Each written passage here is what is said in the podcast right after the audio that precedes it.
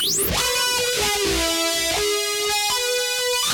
Truth News Network. On every continent, in every capital, at colleges, universities, wherever solid thinking stands against the tides of insanity, there is one voice, a beacon, a light in the murkiness of political swill. From TNN, the Truth News Network, comes that voice, Dan Newman. And we have never seen the political swill like we're seeing it play out today. Just when you think it can't get any worse, it gets worse. Well, good morning, everybody, and welcome to TNN Live, our Thursday edition. We are chock full of stories and information. Just when you think you've got your arms around it all, you find out you have your arms around very little, and much of what you have your arms around is something other than what was represented to us. Man, are we seeing all kinds of confusion purposely put in the marketplace of ideas to confuse Americans about what's really going on? It becomes more and more difficult every day to dig and find truth when we look at those that are supposed to be truth sayers, the ones that are supposed to be leading us, our members in the United States Congress, in the White House, in the Biden administration, we look to those people to lead us. Give us nuggets of truth. Let us form our own opinions. Yeah, we'll listen to your opinions, but stop trying to ram them down the throats of the American populace. We don't need that. We're not stupid we have the, the ability to discern facts from fiction. And we're going to wade into a bunch of that today. Man, there was so much going on around the nation and around the world yesterday. We have so many domestic things to weigh in here today. We've got several audio bites we want you to hear from some of our leaders, and we want to break this stuff down. Now, with all of that stuff that's out there that we want to talk about with you today, it could get kind of crowded and it would seem maybe like we're jumping around over here, over there. No, what we're doing is we're trying to follow the important things that are important to all of us, important to the United States, important to our children, important to our businesses, our economy, and the structure of our nation. And it, at every level, is under attack but it's not attack from foreign foes. And that just makes it worse. We're under attack internally. No, we're not headed for a civil war. I don't think we'll have a division in the company that will end up in the country that will end up with two sides taking weapons and going after each other. But verbally, OMG. It's incredible how much vitriol and anger and hatred there is in this nation. And everything, every single thing that happens, somebody weaponizes it against a political opponent. Nobody's out there applauding anything good that we can see that's getting done. It's only let's attack those who disagree with us. Let's try to diminish them and their accomplishments, no matter what the accomplishments are and no matter who they benefit. They weaponize everything politically to use against a political opponent. Now, let me give you an example. Who in their right mind doesn't think Elon Musk has done some good things in the United States? Do you know anything about Elon Musk? Born in South Africa, immigrated to Canada, and then to the United States. He's not a loud guy. He doesn't do really well. I've seen him in front of big crowds. He's not a great orator. But what he is, is a business genius. Now, why couldn't leadership in this nation just recognize those things about Elon Musk? Everybody thinks he's just the wealthiest guy on the planet because he was in the right place at the right time. No, He's the wealthiest guy on the planet because he used a brain, he used the assets that God gave him. We can't say that. Believe it or not, Elon Musk is endowed with unalienable rights by his creator, not his government. But they all try to pull others down that, in many respects, are having greater accomplishments than they are themselves. I've given you this illustration before. It principally came up in my mind when I read a book, and the book talked about the theory of crabology. Crabology, I'm from South Louisiana. If you're from the Gulf Coast or anywhere around seawater, you know exactly how the crabbing process goes. For the rest of you here is the very simple explanation. Crab traps, they're basically rectangular, square traps with wire around some kind of bracing.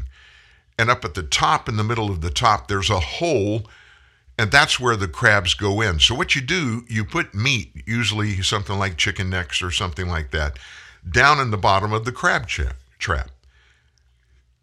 And then you lower, usually it's multiple crab traps, you lower them into the water wherever you're out there looking for crabs. So crabs are always looking for food, right? So they smell that chicken neck in there and they find a way to crawl across the floor of the ocean where they're living. They climb up the side of the crab trap and they crawl in to get down to get the chicken. Well, they get the chicken, but they can't get out they're not really smart enough to realize how they got in is the same way to get out. But if you if you take that crab trap and you got four, five, six, maybe even more than that crabs caught in the bottom of it, you set it up on the bank and watch them for a few minutes. Here's what happens almost every time. There'll be one, maybe two crabs that figure out, hey, you know that opening up there? If I get up there, I can get out of here. So how do you get up there if you're not in the water? You, you they don't they're not swimmers anyway. But the only way to get out is climb up the side and across the top, and then you crawl through the hole. And so they try it. None ever get out of the trap. You know why? It's not because they can't figure it out. It's every one of them that tries. They're not successful at the task. And the reason is there's always one or two crabs down at the bottom that will reach up and grab the crab that's about to crawl out to freedom and pull him back down to the floor of the trap with them.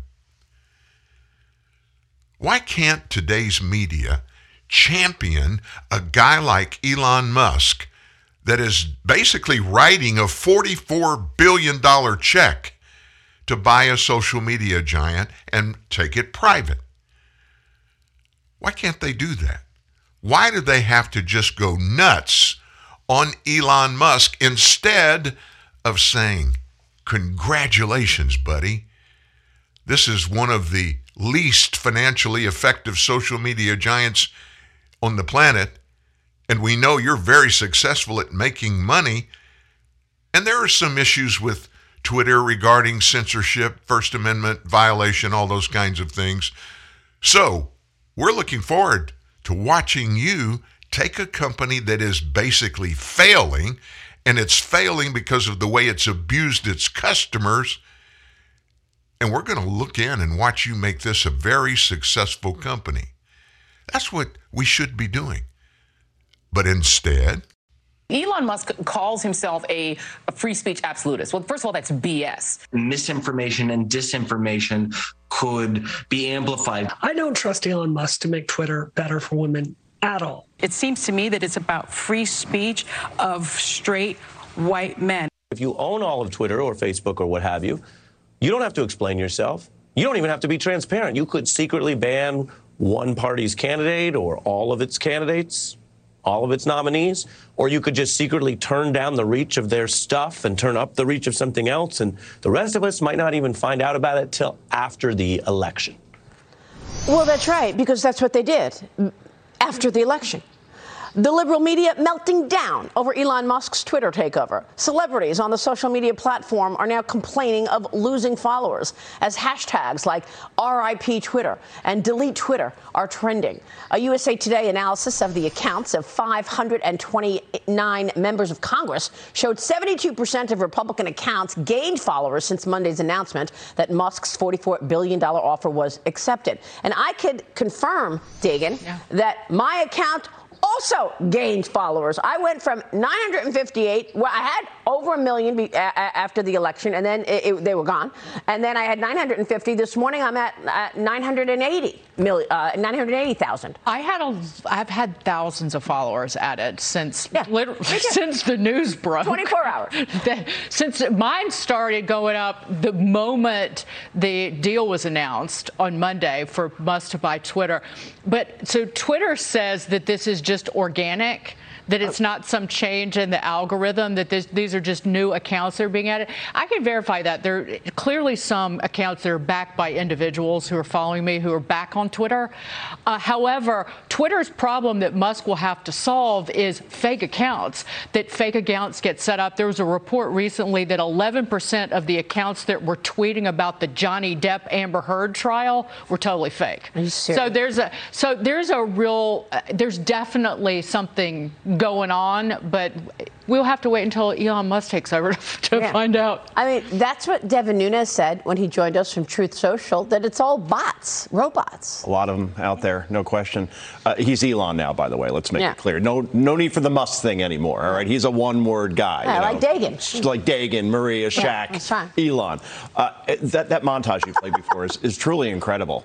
That somehow Elon Musk taking over as a threat to democracy. It's a scary thing. How could you possibly defend the way Twitter has conducted itself over the last couple of years? Censorship, suppression, locking out accounts. If you shared a story, for example, that the COVID uh, coronavirus came out of a lab in That's Wuhan, right, right? right? Which Jon Stewart said it best. He said it's like saying, "Oh, there's a chocolate outbreak in Hershey, Pennsylvania. Maybe it came from the chocolate factory, right?" So uh, to say that this is That's a threat. That's what Tom Cotton said in March of 2020, and he got suspended, and then they wouldn't allow me to tweet anything about it because yeah. you know he told us it's so obvious that it leaked from a lab and they called him a crazy conspiracy mm. theorist, right? So Elon Musk coming in here, when you look at earnings tomorrow, it's going to be a bloodbath, and they had no choice but to take this offer because nothing like it was ever going to come again. Their guys. bankers told them that you're not getting anything better than this. That, that we they approached uh, the private equity firms and they couldn't come up with another bid. I, my favorite, I know we'll talk about it as the show moves on, but my favorite story of the day is the top censorship advocate at Twitter. Uh, her name is Vijaya Gadde. She had a meeting yesterday and was crying. Oh, she's, she's She was the one that was responsible for the Hunter, censoring the Hunter Biden laptop story. And she, I think she was also responsible for knocking Trump off, right? Yes, she was. And she's worked there for more than a decade. But apparently, based on a Politico report, that she cried during the meeting, expressing her concerns about how the company could change. I can't censor anymore. What am I going to do? Yeah, I cry over that. So the sniveling left-wing media because their power is somehow threatened by uh, more speech. Mm, I yeah. love that. But uh, don't let the door hit you where the good Lord split you. Yeah, there you go. well said. That's a pretty good analysis of the way the left have gone so far regarding Twitter. Now, let's put it in perspective. Twitter, until this takeover is completed, Twitter is a public corporation. That means there are stockholders, people that write checks or do wire transfers and buy shares of Twitter stock. What we had planned to do if Elon didn't pull his purchase off, we were going to quickly, we already had the process in place. We were going to start a drive to get as many people as possible to each buy one share of Twitter stock. Why would we do that? Because when stockholders publicly are involved in a company, those are the people that own the company.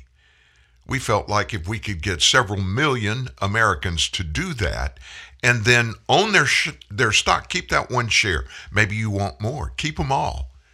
But what we were coordinating to do is all of us assign the voting rights on each of our shares of stock to Elon so that he would have the power to push the board to do the right thing.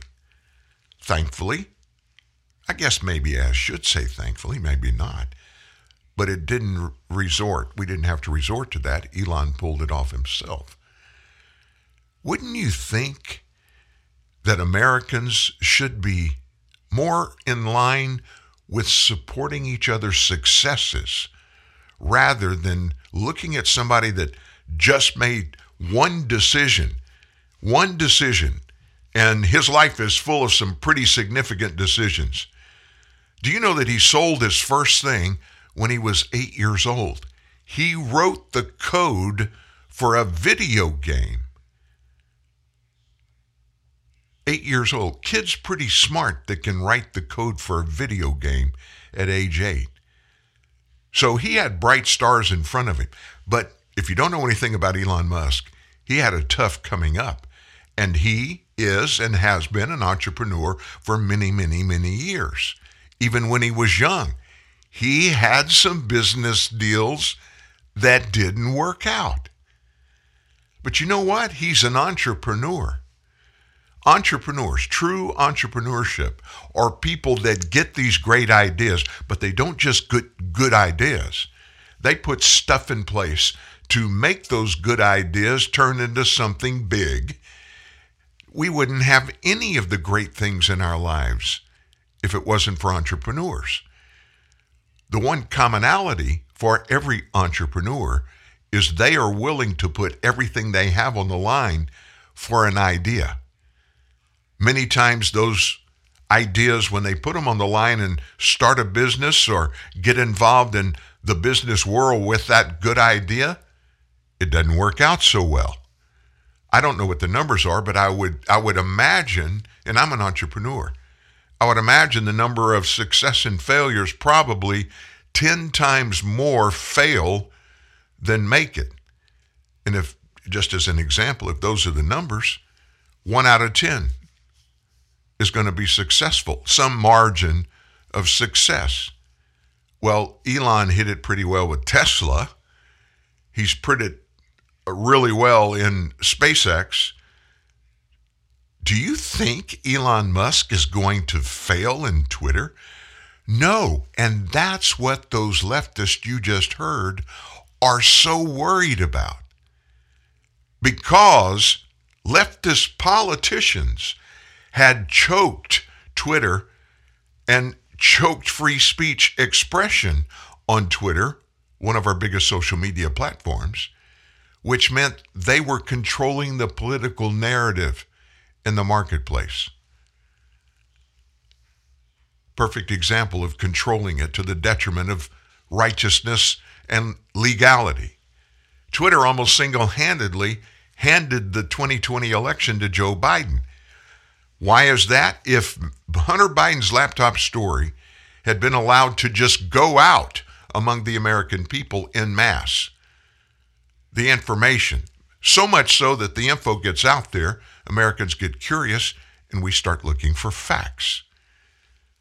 Don't you think, knowing what we know now, if we had known it 15 months ago, don't you think there'd be a lot of people that would have voted against Joe Biden with that big cloud of corruption hanging over his head that is getting closer and closer to ground level now after what happens.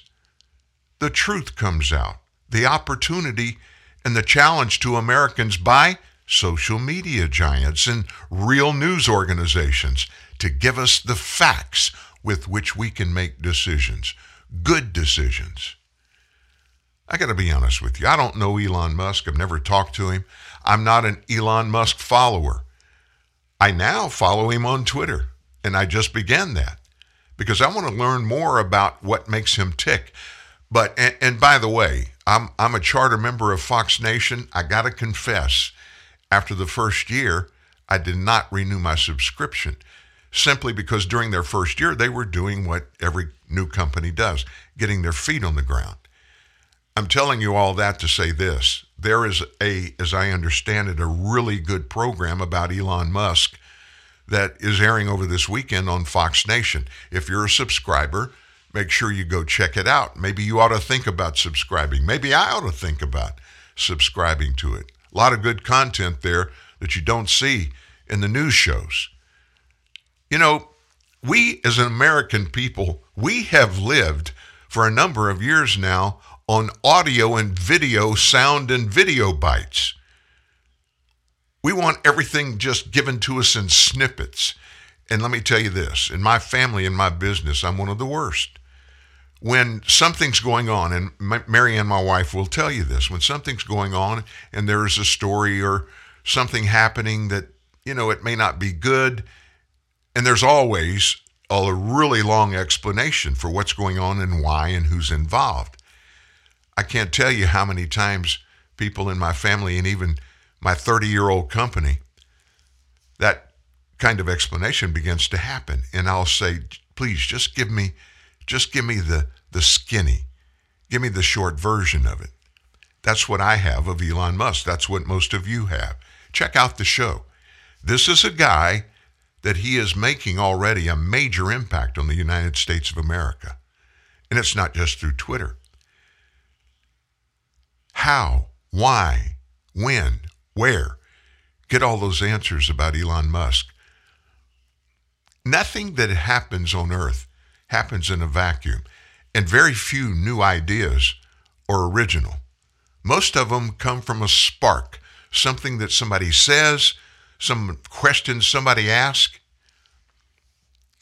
and then somebody takes a chance on it, figures out what it'll take to give it a whirl see if it'll work or not. And then they do that. They find out, and many times it works out. I'll give you an example of an entrepreneurial, entrepreneurial idea that I came up with about 15 years ago. We need to do away with the post office. It is nothing but draining the American taxpayer of hundreds of billions of dollars. It loses money every year. Well, how could we do away with the post office? How could we not be able to get mail? Well, novel idea. Every American gets a computer. Every American has a very unique ID number. What would that be? Social Security number. The federal government would still take charge of the mail distribution, but the distribution is going to be totally electronic. So all the junk mail that you get, you can get it online. You don't have to have it in your stuffed in your mailbox. You'll get it online. If you want to participate, if you want to get more about it, you download it and print it. Otherwise, it's just mail. Well, what about packages and stuff like that? Well, guess what? Novel idea. UPS, Federal Express, they're already doing the job better than the post office can. Why don't we just let them do all of that and we do all our mail electronically? I shared that idea with my son in law, who's now the CEO of our company, Scott. He's an IT guy. And he immediately began to think through the process and said, you know what? It's doable, Dan, but it would require a massive structure and organization and it would take a lot of money to get it going. And so, guess what? The idea stopped right there. Even though I'm an entrepreneur, I didn't have the the the wherewithal, and I'm not just talking about dollars and cents. That would be obviously a, a problem because we're talking about tens of millions of dollars to set that structure up and put it in operation. But I didn't have the time I didn't have the the ability to spend the commitment, the time commitment to get involved and find all the necessary tools and the energy to make all that work. That's just one example, but there are millions of those kinds of things that happen every day, every week, every month around the world. Must much of everything we have came from entrepreneurship. So, there's my cheap free commercial to you about Elon Musk. On a personal level, I know very little about him, but I do know this. He's a great businessman. He's got great vision. And from that, great things inevitably happen all the time. Well, let's move on. Economic news Pretty sad this morning. A shocking report came out early this morning that the U.S. economy contracted 1.4% in the first quarter of this year. This is the first time the world's largest economy experienced negative growth since the second quarter of 2020. According to the Bureau of Economic Analysis, this decline in our gross domestic product was driven by a drop in private inventory investment, a drop in exports, a drop in federal, state, and local government spending. Imports rose in the three months ending in March. We talked about this yesterday. Imports went up. What does that mean? That increases our national debt limit. It goes up. When we buy more than we sell internationally, we go down. We go in negative territory. Personal income in the first quarter went up $268 billion. Disposable personal income climbed to 216 billion. Those are good numbers but the personal savings rate tumbled to 6.6%. That's down from 7.7. We are told a decrease in private inventory investment was led by decreases in wholesale trade, mainly automobiles, and retail trade, notably other retailers and motor vehicle dealers. The Bureau of Economic Analysis, the BEA, said within exports, widespread decreases in non durable goods were partly offset by an increase in other business services, mainly financial services. The decrease in federal spending primarily reflected a decrease in defense spending on intermediate goods and services.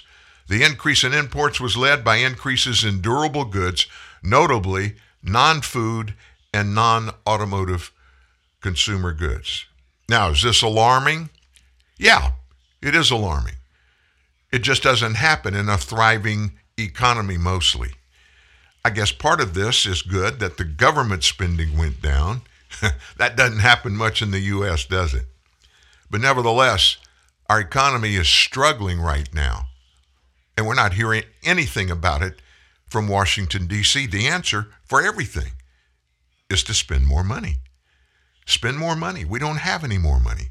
We don't have the money you guys in D.C. are spending today. You're having to borrow it with our promise that we're going to pay it back someday. And we don't have the money to do that. Who in their right mind would subscribe to that kind of system and even think there's good at the end of the rainbow? That is not going to happen. And there's going to be an explosion. We can look in our history through many, many decades there are times when we've come to the brink of our economy just completely exploding. Thankfully, being the nation that we are, we have leadership typically that can pull the, thre- the threads together to weave the cloth to salvage us before we end up going down the tank and looking like Venezuela. Yeah, they got a little more debt than they have revenue themselves, and that's how their problems began top down, heavy spending, criminality, not taking care of the rule of law in their nation. Does that sound kind of familiar to you? That's what you and I are living with here in the United States. And it's not a good place to be. It's certainly not a good feeling. Well, we're not going to we're not going to stay there. We know we have issues and we know that we can take care of them, but it's going to take leadership it's going to take real leadership, kind of like that that uh, the country of Russia has. Say what you will about Vladimir Putin. He is a despot. He's a tyrannical power junkie. He kills people randomly with no regard for life. Yesterday, he kind of went toe to toe with the United States and other uh, countries in the West. He threatens what he called lightning fast strikes against any nation that dares put their toe in the water over in Ukraine to do anything against Russia. He pledged lightning fast strikes. Now, what does that mean? If anyone ventures to intervene from the outside and pose unacceptable threats of a strategic nature to Russia, they should know that our counter retaliatory strikes will take place with lightning speed. That's what Vlad said yesterday. Russia once faced some international ire this week after it suggested Western support of Kiev during Russia's more than 60 day invasion could lead to nuclear warfare. But despite the calls from nations like us and the United Kingdom to stop his aggressive rhetoric, Putin decided he wasn't being tough enough. And while you were sleeping, he said, We have all the tools to do this, these lightning strikes, the kind that no one else can boast of right now. He's talking about Russia's deployment of that new hypersonic missile last month. We will not boast. We will use them if necessary. I want everyone to know that, he said. All the decisions have been made in this regard. Well, NATO and other allies pledge to continue to support Ukraine, and we're watching as Russia ramps up its second offensive in eastern and southern Ukraine in what our own defense officials have warned is going to be an even more brutal fight. Moscow's repeatedly defending its special military operation in Ukraine, and they say it's an attempt to denazify certain regions, a claim that Ukraine and the West have said is patently incorrect. Now, I'm not going to go. I'm not going to go up in uh, conversation and pat Vladimir Putin on the back and say, "Hey, we get it, buddy." But I will tell you this: historically, there are a large number of Nazis in Ukraine. And when I say Nazis, I'm not talking about guys, kids, young men walking around the streets with swastikas on their sweatshirts and t shirts. I'm not talking about that kind of Nazi. After World War II, the number one place Nazis that were really high up in the government, in the Nazi government, a lot of them immigrated to Ukraine and settled down there. And a lot of their families took on those political ideals. They call them ideals, but they weren't very ideal of Nazis, Nazism. And they've been, in many cases, very vocal about that. I get that those people, if you remember, in World War II, Hitler obliterated thousands of Russians. Russia went to war against Germany in World War II, along with us. Who would have ever thought that? So there's no love lost between those two nations.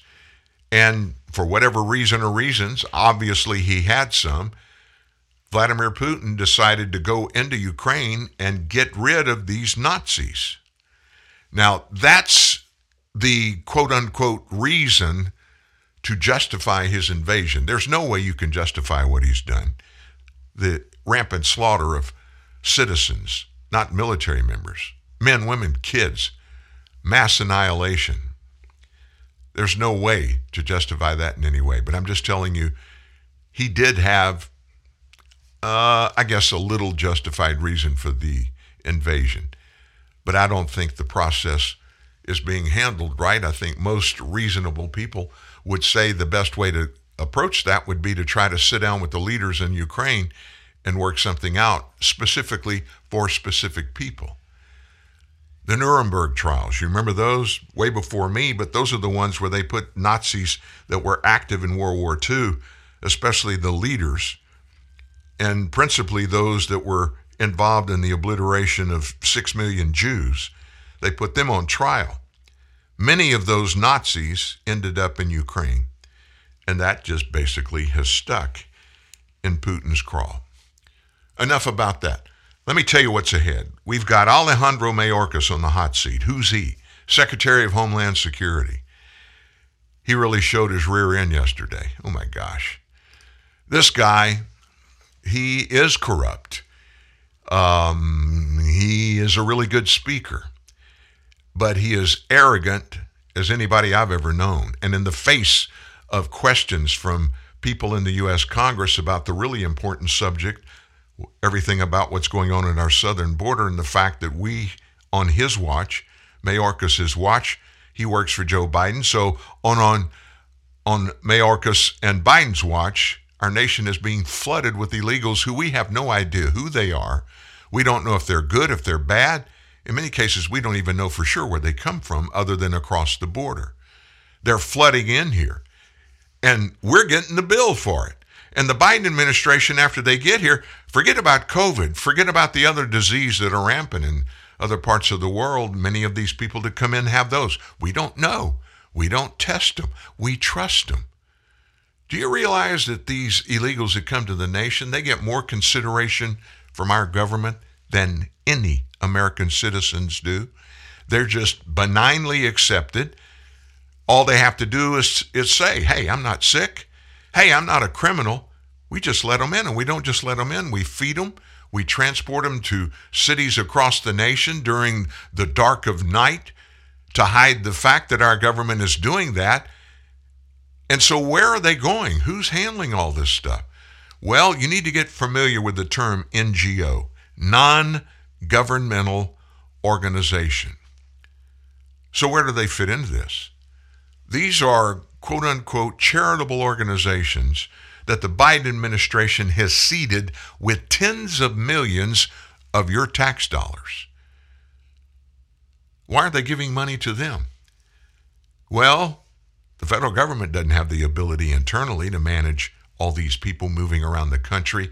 And once they get somewhere, they're going to want to settle in. They'll still be illegal immigrants unless and until they go through the process to get legalized. But they've got to live. So, what do these NGOs do? They pay for transportation. They'll pay, these NGOs will pay for the family members that are back in the home country of these immigrants that get through. They'll reunite them by flying those people to the United States and getting the green light from this Homeland Security to come in and join the relatives that already are here. They pay for housing, they pay for clothing, they pay for health care, education, the whole nine yards on your dime. Alejandro Mayorkas, you're going to hear from him. And you're going to hear some dissenting people from the U.S. Congress with Mayorkas in the room right after this break.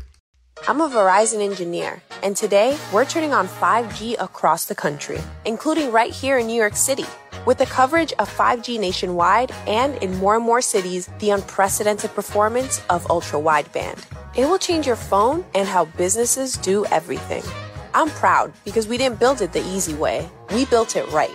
This is the 5G America's been waiting for, only from Verizon. 5G ultra wideband available only in parts of select cities. 5G nationwide available in 1800 plus cities. Today on Hey Culligan, softer equals better, here's a tweet from Ed Itchy in Idaho. Hey, Culligan, my laundry is so scratchy, I just cut myself on a cable knit sweater. Any suggestions? Hashtag send help. Hey, Ed Itchy in Idaho. Yes, the Culligan High Efficiency Water Softener will make that thing so soft, it'll go from cable knit to cable knot. Itchy. Hashtag soft laundry. Hashtag already on the way. Get started for as little as $10 a month for six months at participating Culligan dealers. If you think we're just four wheels and a grill, think again. The Jeep Grand Cherokee redefines freedom. But what really makes Jeep? It's finding the perfect balance between luxury and adventure without ever compromising. It's driving across the country to see your family, to make new memories. So, what makes Jeep? You do. Jeep. There's only one. Jeep is a registered trademark of FCA US LLC. The advanced surgeons at the Center for Innovative GYN Care look beyond quick fixes like birth control to help their patients find the best treatment options for complex GYN conditions. My name is Sakina, and I had the CIGC groundbreaking minimally invasive hysterectomy. I got back to my life in a week with only two small incisions and minimal scarring. Discover the CIGC difference with offices in Midtown Manhattan and Montclair, New Jersey. Telemedicine appointments are also available. Book a consultation at innovativegyn.com or call 888-SURGERY. This is the truth your mama warned you about. TNN. The Truth News Network. TruthNewsNet.org. And Dan Newman. I don't know if it was uh, my mama or if it was the Bible, but a lot of the evil thing that we are seeing now were expected. They didn't just jump up and bite us in the booty. But what we're about, folks, is the scripture. You shall know the truth, and the truth shall set you free. Don't we need a little freedom?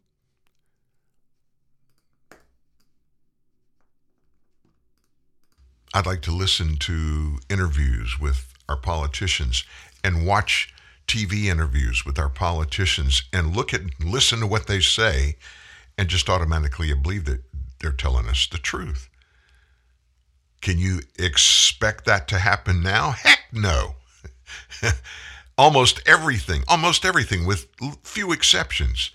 When I hear something or read a story, I go into it believing going into it I'm just going to get political thuggery and attempt to convince me to believe whatever they tell us, not give us the facts that or the substance for what they're telling us. They just give us their conclusions and they benignly expect us just to fall in line and believe everything they say. One of the strangest members of the Biden administration is the Secretary of Homeland Security, Alejandro Mayorkas.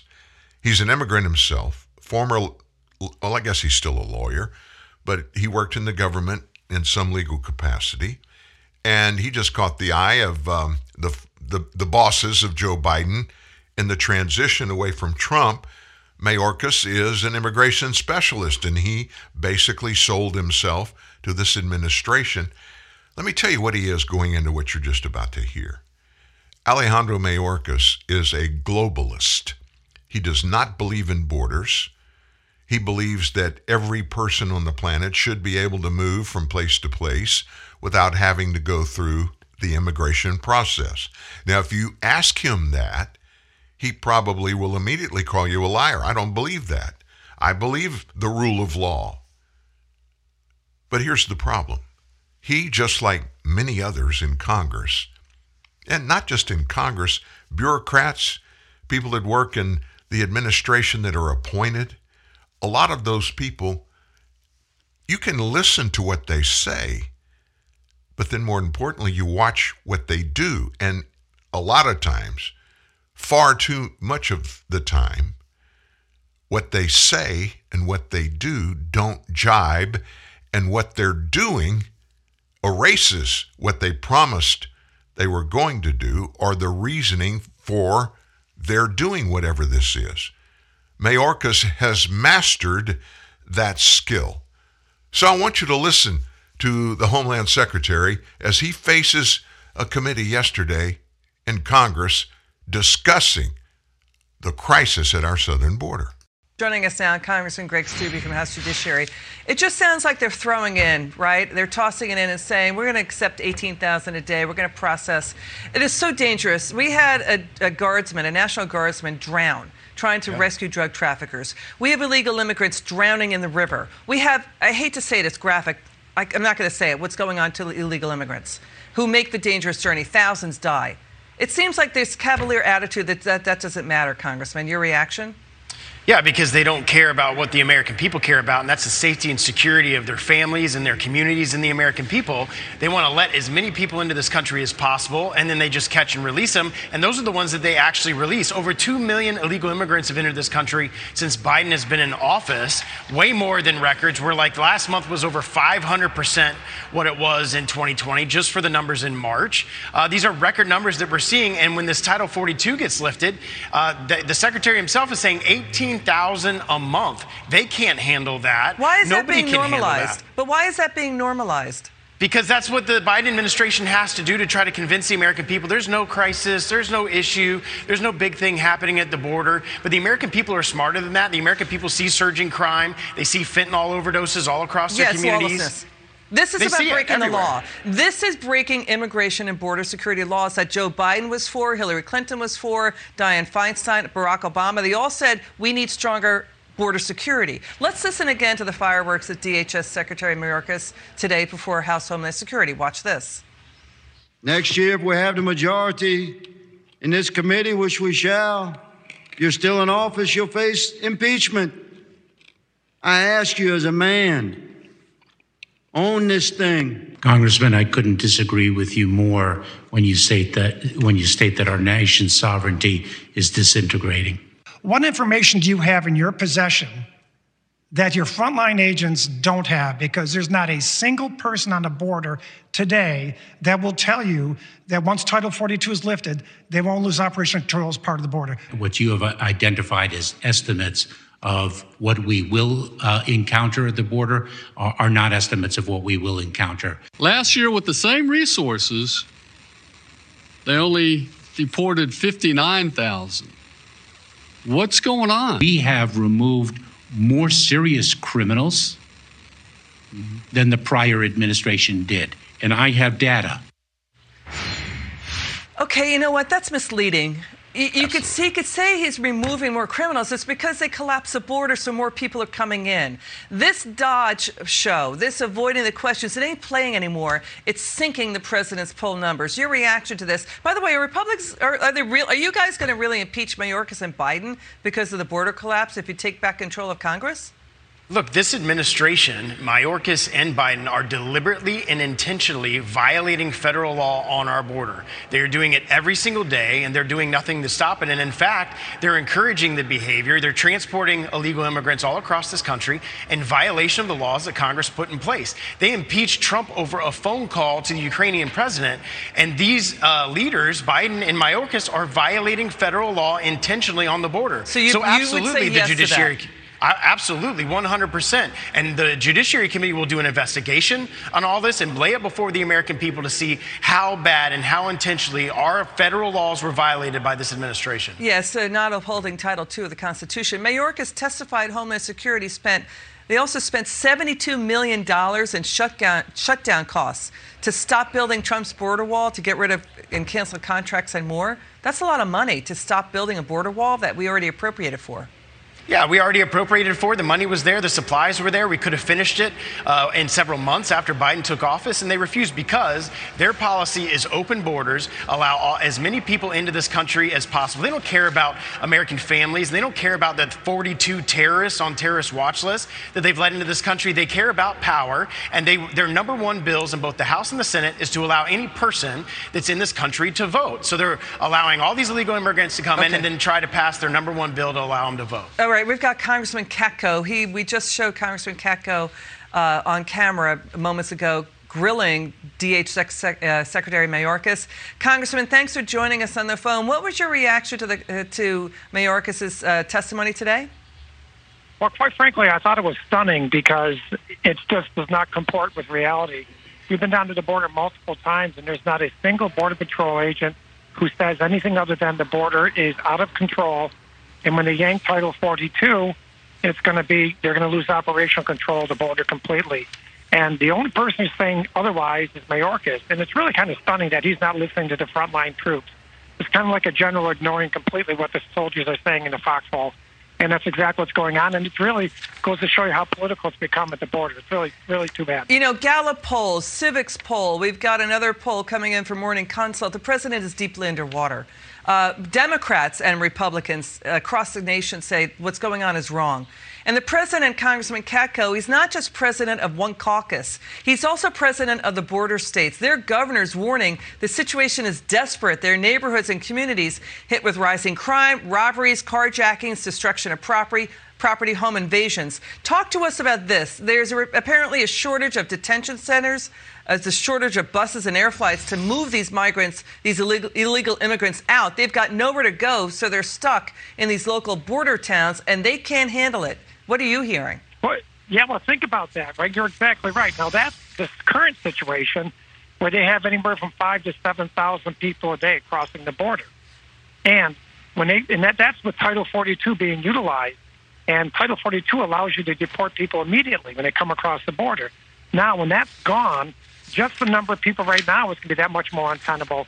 But they're going to expect the fact that when Title 42 is, is pulled, that it's going to be a magnet to pull that many more people up to the border. So they're expecting as many as 18,000 people a day. Yep. And if you think it's chaotic at the border now, you just wait and see what happens when Title 42 goes away. To, it's really to, terrible. To Congressman Katko's point, final word, Congressman Greg Steube. Biden's border collapse necessitated a DEA response. DEA, the Drug Enforcement Administration, warns that drugs and crime violence, drug uh, gun crimes, are pouring across the border into 34, 34 U.S. cities. Uh, we've got criminal drug networks and gangs operating in those cities. That's according to the DEA. So that's how serious the situation is. But it seems like the White House is not taking that seriously at all. Of course not. The number one cause of death between the Americans between the age of 18 and 45 is fentanyl overdoses. All of that fentanyl is coming across the border. There's been more fentanyl seized to kill every American in our country just during Biden's administration. It's absolutely a catastrophic issue, just not from a human toll, but from the drug toll on, on the American people. A really good synopsis of what is happening. And you heard from snippets there from Alejandro Mayorkas himself. This guy, I don't know if you've ever seen him. He's probably the most arrogant person I've ever seen in congressional testimony. He gets, he raises up, he changes his expression when he's asked a question with which he disagrees, and then he finds an elite, an elitist way of responding to questions to denigrate the person who asked the question. And he he he just passed out. I listened to a bunch of this uh, this hearing yesterday. He throws things out there that he just expects everybody to swallow. And giving an example, in one case, he talked about this massive plan that his Department of Homeland Security had put together to handle this influx that we already keep see growing and growing and growing, but to be able to handle this influx. And he made it sound to those members of Congress and, of course, the television cameras that were in there. He made it sound like we've had this place, this plan in place, and the plan is working. One congressman said, Wait a minute. I've got your plan right here in front of us. It was created last month. at the beginning of last month is when it was drafted. You put it out at the beginning of this month, and it's not even being implemented yet. So that's the kind of crap that they're dealing with, and it's very obvious. Stuff down there is in a bad place, bad situation. Mayorkas spoke about the just established governance board during that hearing yesterday. What in the heck is that? Well, we got a definition. The governance board will focus on irregular, irregular migration and Russia, they said. Nina Jankowicz, a fellow for the Wilson Center, confirmed that she would direct that board, sharing her official government portrait on her social media profile. Cat's out of the bag. Here's what I've been up to the past two months. That's what she wrote. She claimed the new board was created to maintain the Department of Homeland Security's commitment to protecting free speech, privacy, civil rights, and civil liberties. Now, this is Homeland Security, folks. This isn't some other agency. Homeland Security, she's going to be the head of a board that's going to protect free speech, privacy, civil rights, and civil liberties. I believe in it protecting all of those things, but what the heck is it being pushed out in Homeland Security of all places? You know what that really is going to lead to? This is the goal every illegal immigrant that comes in, their rights are going to be violated by our federal government. That means we've got to go to court and be sued by all of these illegal immigrants. And this board is the one that is going to be solely responsible for setting that process all up. Don't think I'm joking. In October of 2020, this lady, Jankowicz, testified to the House Select Committee on Intelligence on the dangers of misinformation and conspiracy theories and how to stop it online. She said disinformation is a threat to democracy. She warned those members of Congress, criticized the government and social media who have all but abdicated their responsibility to address domestic disinformation. So while she was testifying, Jankowicz recommended that Congress start spending more taxpayer money to fund a robust public media and work on a global effort to combat disinformation. She also held Twitter's efforts to censor users during the 2020 election, urged more technology companies to follow their example. Twitter, she said, is the best example of a platform moving in the right direction in this context. But the U.S. political environment would be better served by more transparency and equity around the enforcement of these measures. Today, the story that we published on the homepage was about President Barack Obama's speech that he gave to Stanford last week that was about free speech. Now, let me tell you what former President Barack Obama, what this President Joe Biden, and what this new director of that Committee on Homeland Security, Nina Jankowicz, let me tell you how they defined free speech. Free speech is defined in the First Amendment. It's very clearly defined. But they don't take it at face value. They take it to mean this free speech is what the people, the majority of the people who are in power, not the majority of the people, but the majority of the people who are in political power positions, think and believe should be acceptable for free speech and free speech, if we're going to push that out there and operate under that guise, what, what's the effects of that? Well, it means anybody that says something or disagrees with something that comes from this group of political elites that are endowed with the unalienable right by who? By themselves to control and define free speech. And they all in unison define it the way that I just told you free speech in their particular world and what they push out on all of us and our kids, by the way, is this you don't have the right to say anything if it goes against what we believe. Period. It's absolute.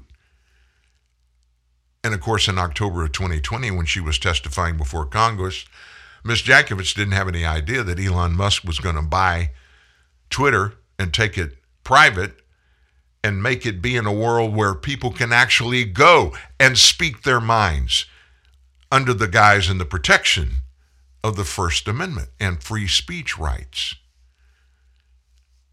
It's hard for me to reconcile, really hard for me to reconcile, that this kind of stuff is being taken, implemented, and pushed out by the federal government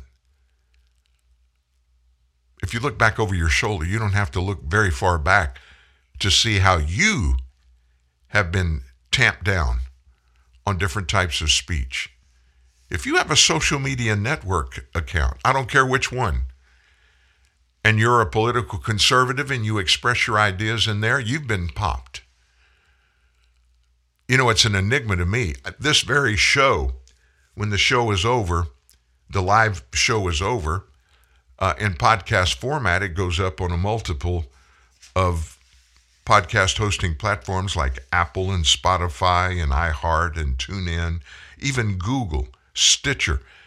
But Facebook lets this show go up, at least a link to the show, on my personal account.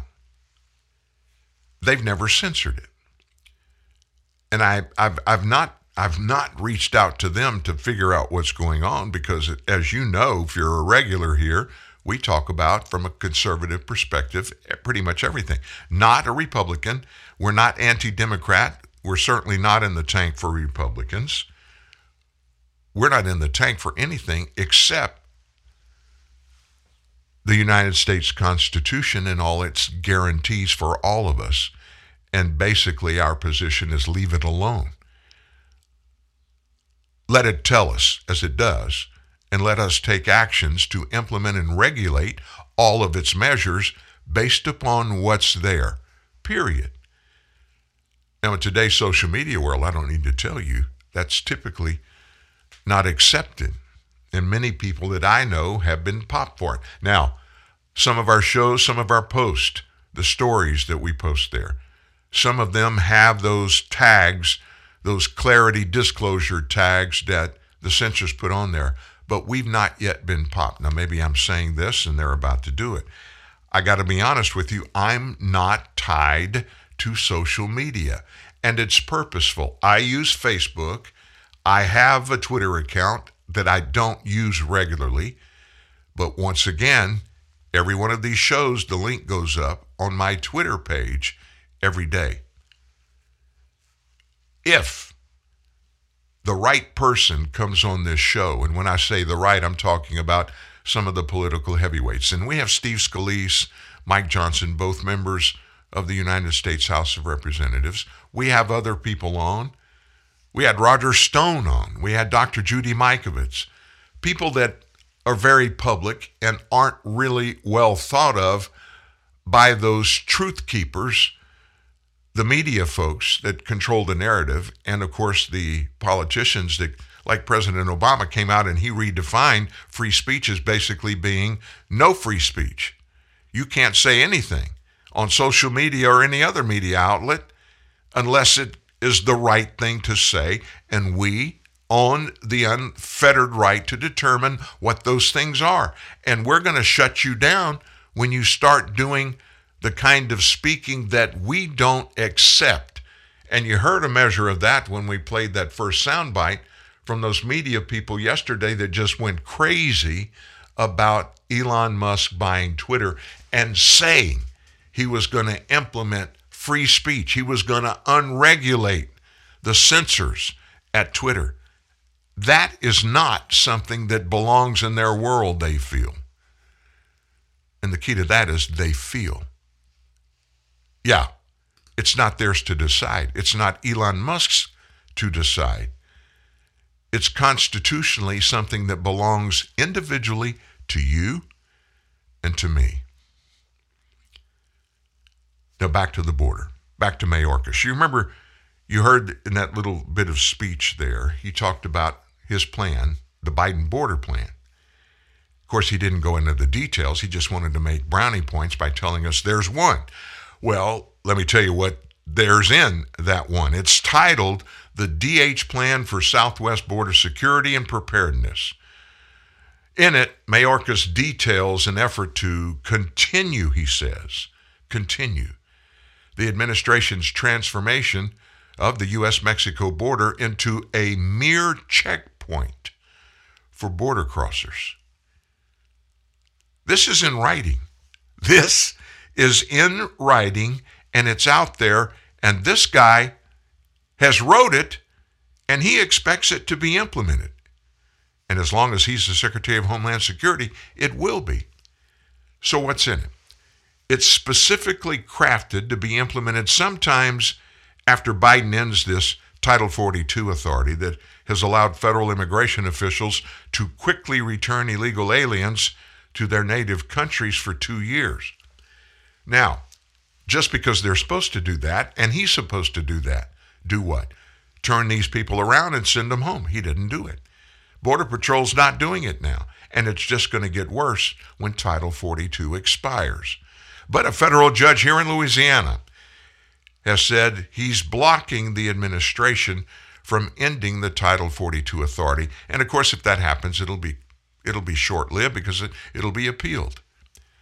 When the Title 42 public health order is lifted, we anticipate migration levels will increase as smugglers will seek to take advantage of and profit from vulnerable migrants.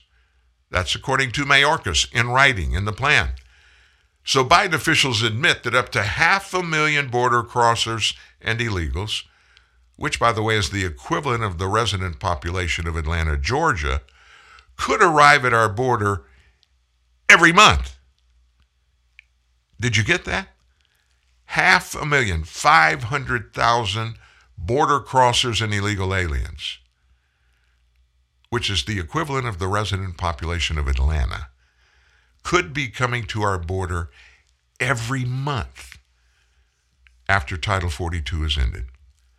Right now, we have tracked there are in mass 170,000 illegals that are in Mexico that are together And they're going to, the day Title 42 ends, they're headed to the United States. Mayorkas wrote this By May 23rd, that's the date, the original date for the cancellation of the Title 42.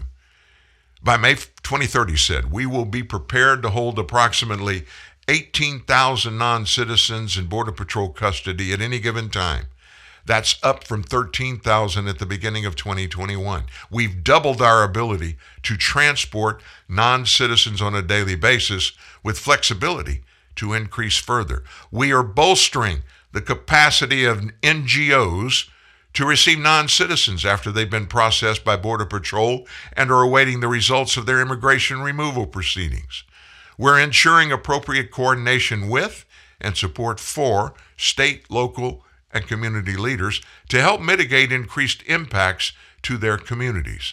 Our goal is to help these communities alleviate the pressures they experience by expanding NGO capacity.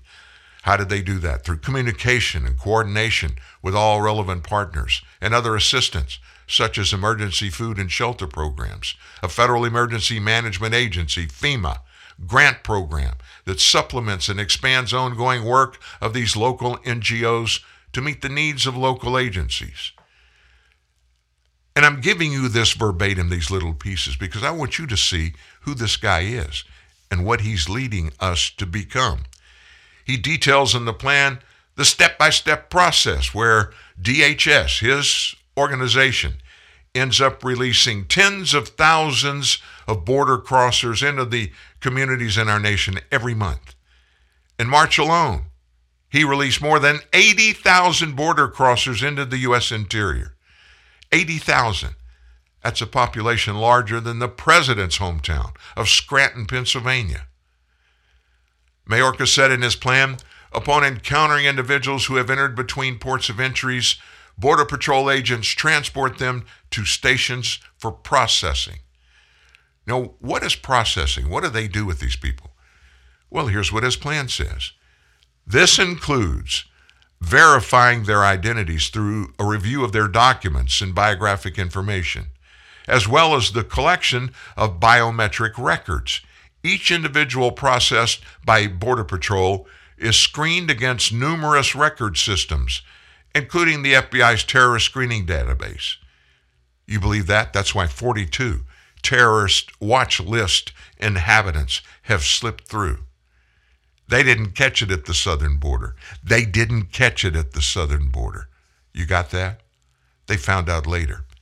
After we continue with this diatribe, after initial identity verification and record checks, Border Patrol agents determine the appropriate processing pathway from the available options, which are determined based on an individual's nationality, age, family status, and results of security screening and vetting. This process, including final processing for each pathway, takes on an average of one to two hours per individual. That is horse hockey. The only way they can say that is to forget about the fact that when they go online or they make requests from various agencies for information on these people, sometimes it takes days. Now, they may keep those people sitting there for two hours, but they're going to let them go. They let them go. That is the plan. He can say what he wants to. They are and will let these people go. As part of his plan, the Department of Defense is expected to provide as needed rapid contracting support for air and ground transportation for border crossers being transported to American. Uh, listen, I've had enough of this crap. I can't stand this. This guy is single handedly turning this nation into a third world country with the help of his boss, who's doing all the other stuff that hasn't anything to do with illegal immigration, just dumbing down and spending the nation into oblivion. And I'm talking about Joe Biden. Those two guys make a pair. and they each have a pair. And you know what I'm talking about. They'll say anything, they'll do anything if they think that's what the people, no, what people, not the majority of Americans, but the elites who elect them and hire them and put them in these positions with incredible power. They are redrawing the map. They're changing the economic structure. The political structure was abandoned long ago. You know, that one freedom, justice, and liberty for all. And this is a government by the people, of the people, and for the people. Oh, they kicked all that to the curb years ago. Now, what it is, is a top down, authoritarian, government ruled nation that once was the greatest nation on the planet, the United States of America. It's not right now, folks. Speaking the truth, the left doesn't want you to hear. TNN, the Truth News Network. When it comes to online meetings, you're crushing it. But if you want to crush something that's a little more fun, why not play Best Fiends, the five star rated puzzle game? Best Fiends is loaded with challenging puzzles that are so much fun, and you're never accidentally on mute. So take a stress break with the cutest characters on the planet and download Best Fiends for free from the App Store or Google Play. That's friends without the R. Best Fiends. Play Best Fiends. You love chocolate. Mmm, chocolate. You love M&Ms. Oh, yes. But your tastes have grown up and you're just not wild about super sweet milk chocolate. So you've been avoiding M&Ms. Yeah. Well, fear no more. Huh? M&M's dark chocolate to the rescue. My heroes. M&M's dark chocolate candies, available wherever fine candies are sold.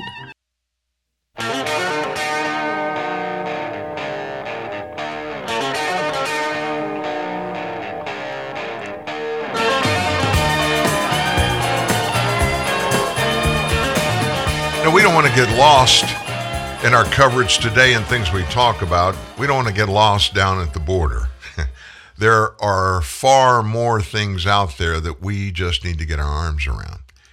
We don't talk about COVID 19 very much because Anthony Fauci is not very much out there on the stump preaching about it and spreading his venom.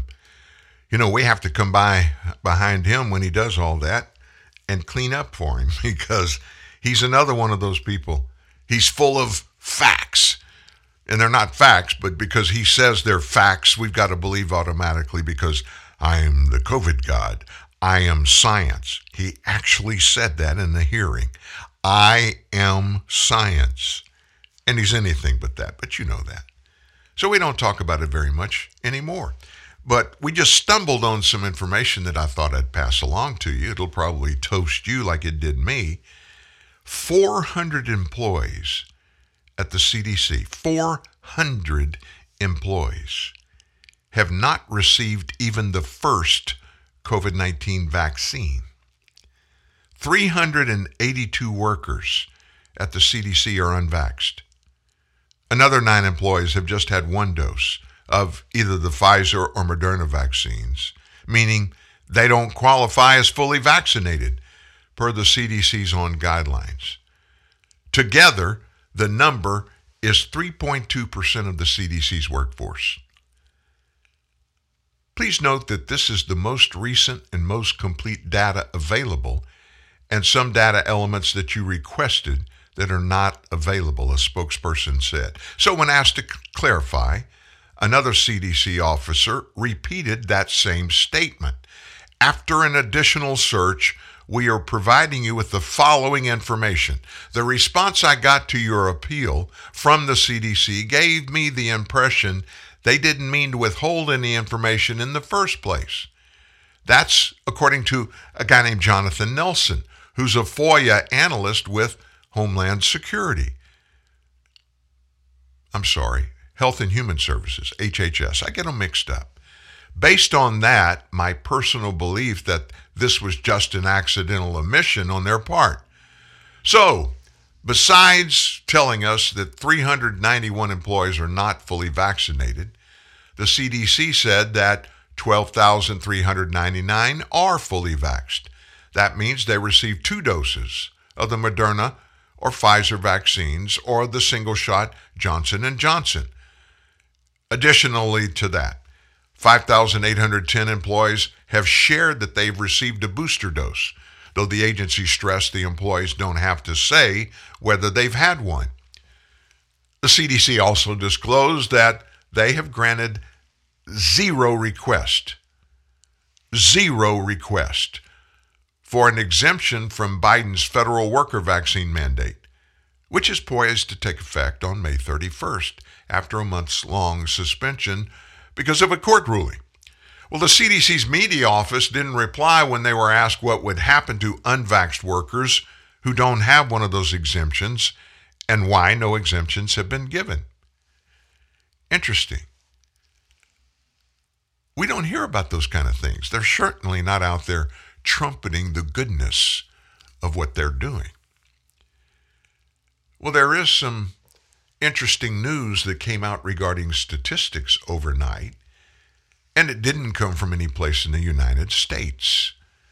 Foreign research has discovered that Pfizer, Moderna COVID vaccines don't reduce mortality.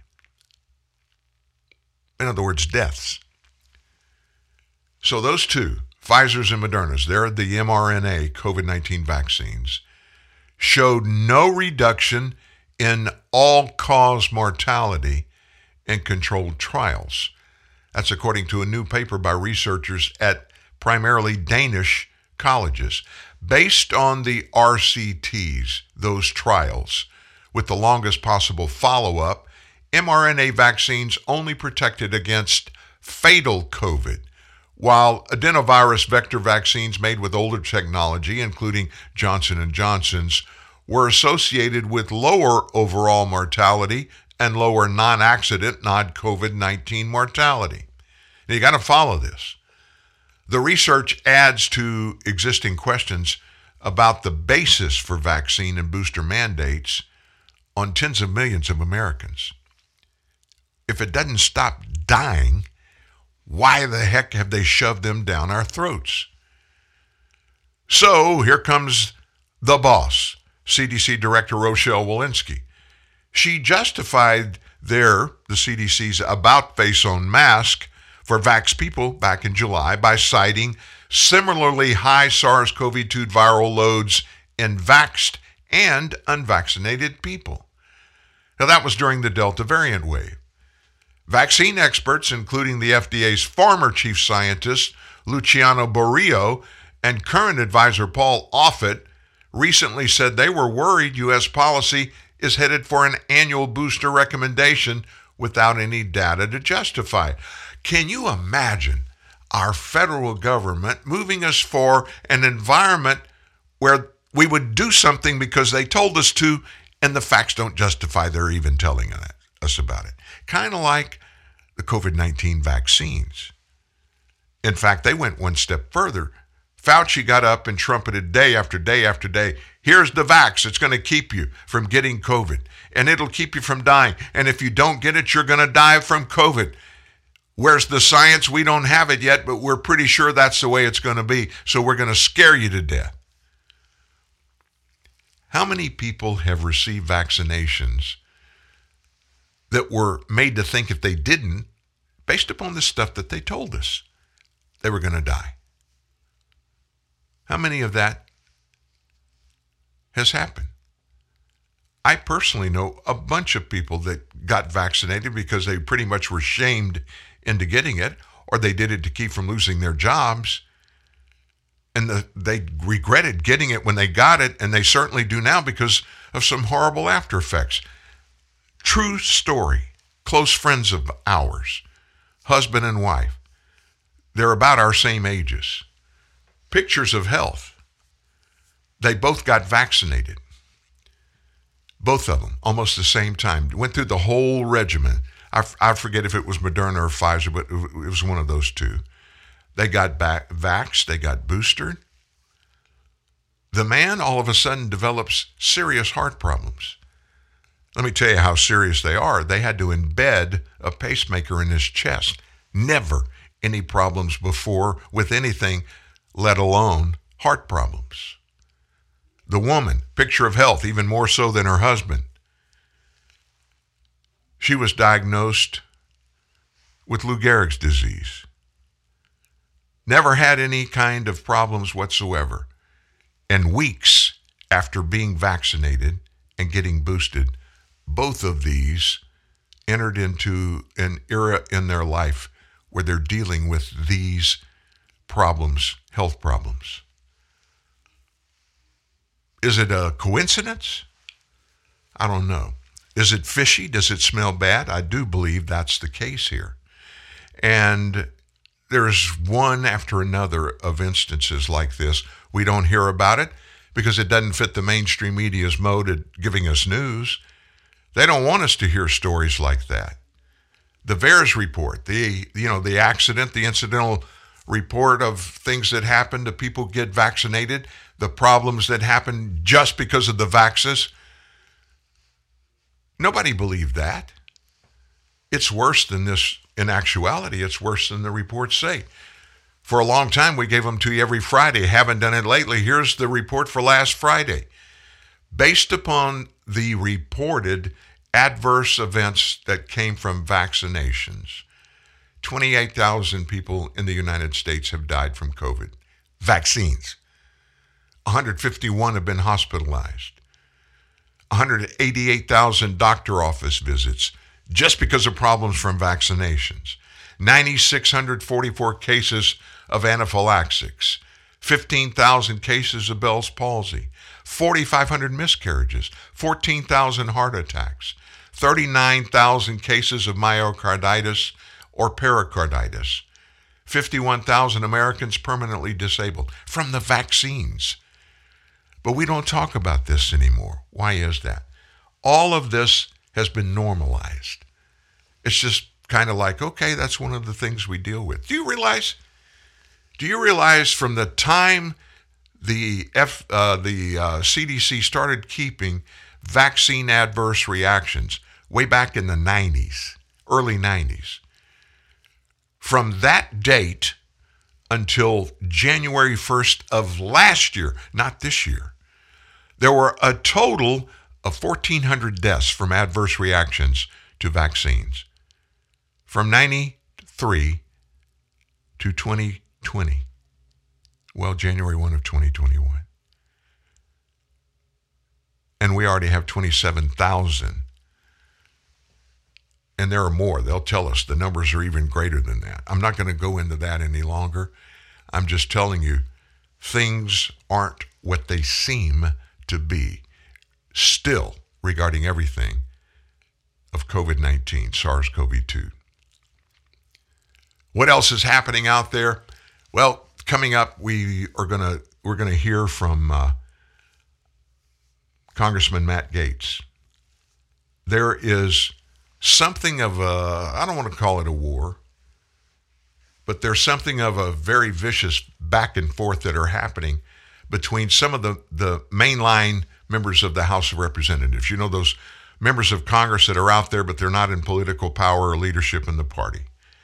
And of course, the House of Representatives, the majority's held a very slim majority, but it still belongs to the Democrats led by House Speaker Nancy Pelosi. The minority leader, which is the Republican that the Republican members of Congress elect to represent them, be their spokesperson, is Kevin McCarthy from California. Now, Kevin's been around a long time, and he is, at this particular moment, odds on to become the House Speaker if the Republican Party takes back the House, control of the House, and gets a majority in the upcoming November election. Well, that doesn't sit well with a lot of people.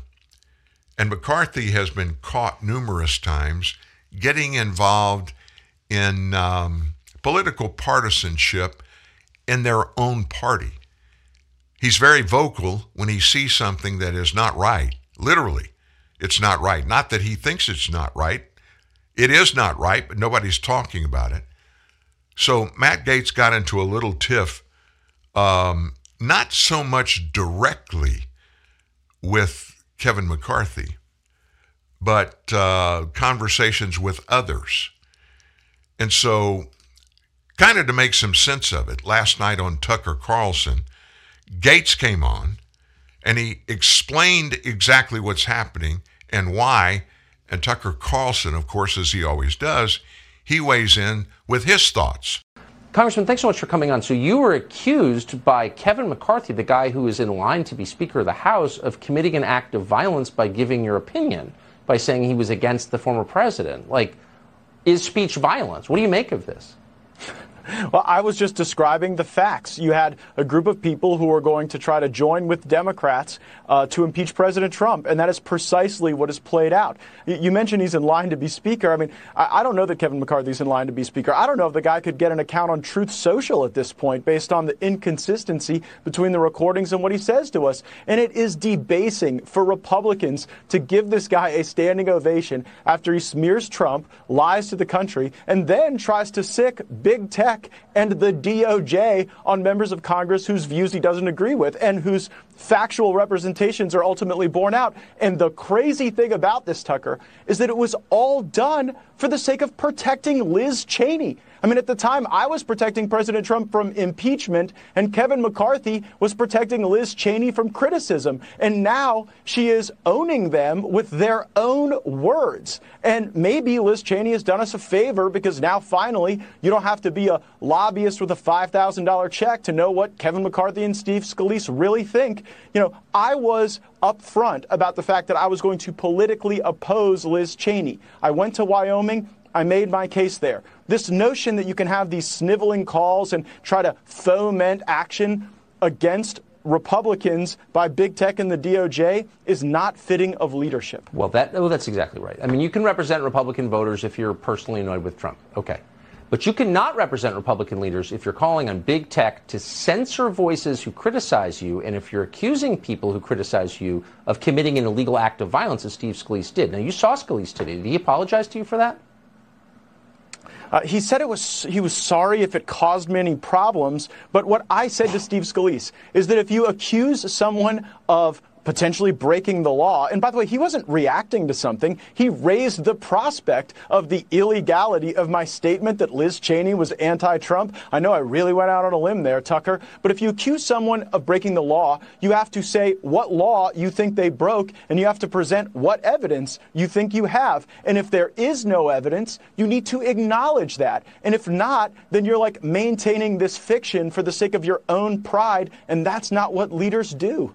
But what you're doing is reading the other side's script. I mean, listen to these guys talk, and they sound like MSNBC contributors. I'm so triggered. He criticized me. That's a crime. We should boot him off. We should censor him. I mean, they're equating speech with violence, calling for censorship, and describing disagreement as a criminal act. How is that not? How are these people not liberals? That's what liberals say. Like, what is this? Well, you see, I will be the one criticized because people will say this is divisive. We should be unified against the Democrats. The problem is the Democrats win if Republicans take power and then think and talk and behave just well, like exactly. the Democrats. So I, am presenting an alternative vision, and it would be nice if the leadership wasn't the lagging indicator on these things. They were the last ones to realize that Liz Cheney should have been tossed out of leadership. I was out there making the case, and ultimately they caught up. But leaders lead from the front they're not the lagging indicator. Yeah, you just feel so sorry for Republican voters. I mean, no one's standing up for them. They're totally exposed. Some are still in jail, and the guy who's supposed to lead them to freedom sounds like a Joy Reid staffer. It's very distressing. And I, anyway, sorry. I just don't understand when these rifts happen in a political party. And Republicans don't have an exclusive for that. The same thing happens in the Democrat Party. Not everybody is going to agree with somebody else about everything. It stands to reason. But this all centered around Kevin McCarthy, what he allegedly did, that's been confirmed that he did. He vocally came forward and he said he was going to ask Donald Trump to resign the presidency. Kevin McCarthy was. Well, who was he to have that or think he had that power to do that? But that's beside the point. Donald Trump was not elected by Kevin McCarthy. Donald Trump was elected by the people of the United States. And by the way, almost everybody that pulled the lever for Donald Trump was a Republican. Kevin McCarthy represents the Republican minority in the House of Representatives. He is elected to be their spokesperson.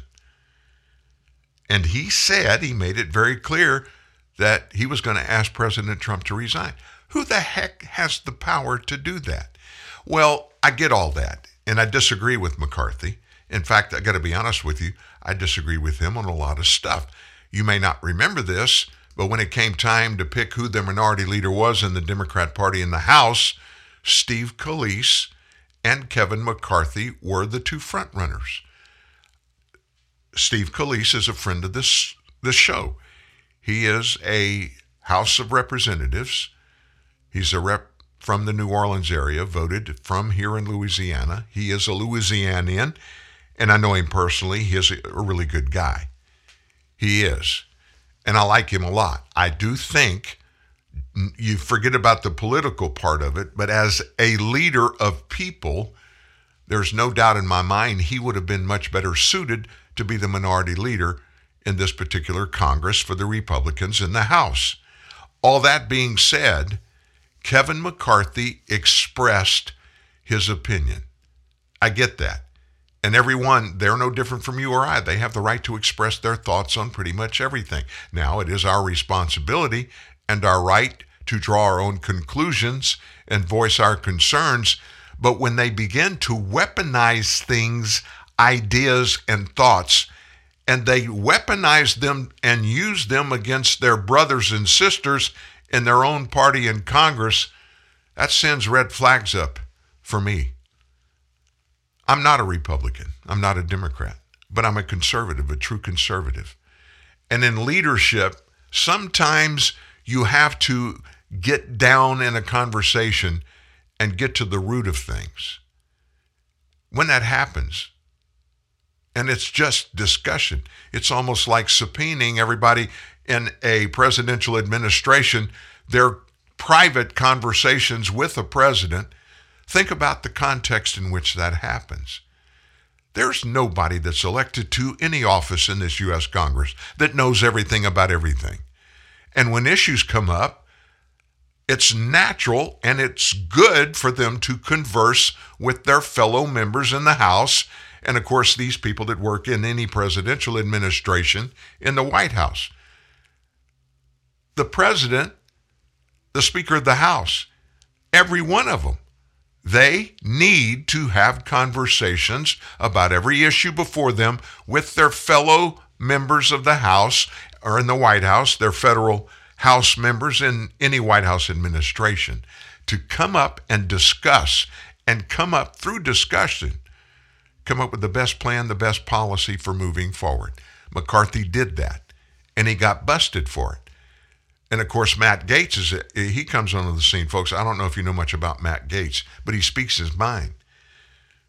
He says what he believes, and he's not hung up in the politicization of everything. It's facts are facts. These guys need to get this reconciled. They don't need a split Republican Party for the upcoming midterms, and certainly not in 2024. You got that? I mean, we don't need any more division, do we? well, you know, we're, we're, we're less than. We're at less than a half hour left in the show, and we've got so many other things. Golly, we haven't talked much about Ukraine, Russia, and we talked about Putin and his threat at the beginning of the show. When we come back, there's something up about um, Ukraine, something up about all this money and all this military equipment the United States has been bragging about sending to Ukraine sometimes think things aren't as they appear to be. And we've got a very former high level CIA agent that's going to tell us about what's going on in Ukraine and what has been told. And they're a little bit different from each other.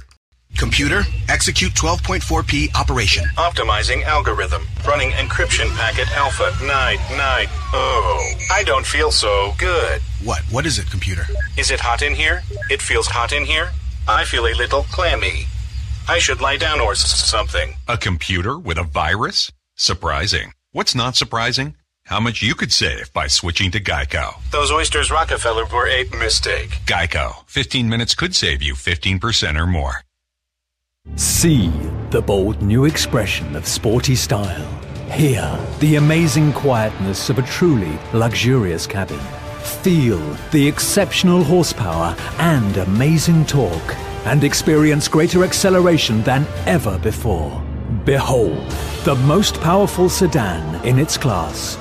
The new Toyota Camry. Real power, absolute performance. Discover the new Camry at toyota.com.my. In every age, a technology is created that upends the foundations of society the wheel, the printing press, the internet. Now, in a world sliding into financial chaos, a new technology is changing the way monetary systems work around the world. It is called Bitcoin. Bitcoin is a new form of money, controlled not by banks, governments, or corporations, but through mutual commerce between free individuals. To learn more, visit weusecoins.com. Drinking water is essential to your health. That's why you need to drink plenty of water to keep you hydrated throughout the day. Unlike power drinks or soft drinks, water is truly the only drink that can quench your thirst. It's an easy, refreshing way to keep your body healthy and strong. Freshen up today with a brisk, cool bottle of water. Election cycles come and go, White House reporters come and go. The truth is a diamond because it's forever. TNN, the Truth News Network. Your jeweler today is Dan Newman. You know this this war it goes on and on and on. We're 2 months into it now. We're talking about the Russian invasion of Ukraine. And of course, Ukraine's allies and people that are standing up with the Ukrainian people in their fight to remain independent, keep Russia from taking over their nation, they look to other countries to help them out. That's what free nations do. They help each other out, especially when tyrannical powers come in and try to take over their countries. That's exactly what's happening in Ukraine. Well, Joe Biden, now remember this is an election year, not for him, but for every member of the Democrat Party in the House of Representatives, and of course every Republican as well. And there's a very slim margin of Democrat majority right now. When you start speaking about legislation, that's a really big deal even though you do have a majority, you're going to have people in your party that dissent on policy uh, basis with some of the legislation that comes up. And of course, often, just because they're elected as Democrats, people, the majority or most of the people in their districts they represent on certain specific issues may disagree with the Democrat Party issue on pending legislation. So they sometimes vote the other way. When you have a five point majority, five person majority, you're going to lose some people every single time. So it's really tough going for Democrats to get their legislation passed. That's why you've seen most of the legislation that gets done is not actually legislation. It's executive orders issued by this president, and he signs them himself. Many of those and the process used to do them are ruled later to be unconstitutional and they have to either be changed or de- deleted. Now, I'm saying that to say this it's election year. Democrats across the nation are looking really tough. There are going to be a lot of Democrats that are in the House right now that won't be there next January because they'll be defeated in their respective districts by Republicans. And so Biden's up there, and one of the big hot things that's happening on the earth is Russia Ukraine. He has got to find ways to insert himself, even if he's inserting himself in talking points only.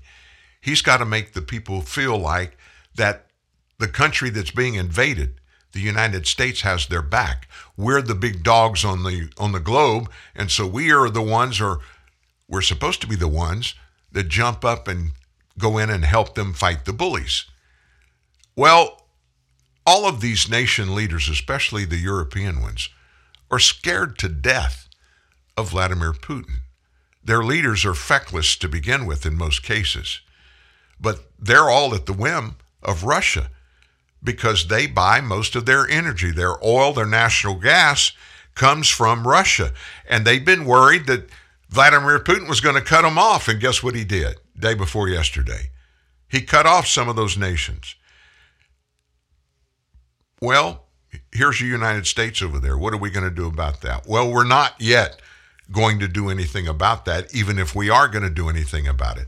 But what we have been bragging about is sending them tens of millions of dollars of military assistance. Man, just think about it. We sent all kinds of equipment. We sent guns. We sent tanks. We sent bullets. Yada, yada, yada, yada. But we never hear about are those things getting there. And if they're getting there, how long after Biden bragged that he was sending them, how long did it take to get there? Dan Hoffman, you probably, if you watch Fox News, you'll see him every once in a while. Former CIA operative. He's a really, really good guy. He knows all of the X's and O's about these types of military conflicts. He joined Stuart Varney, and they broke down this problem with equipment getting to Ukraine.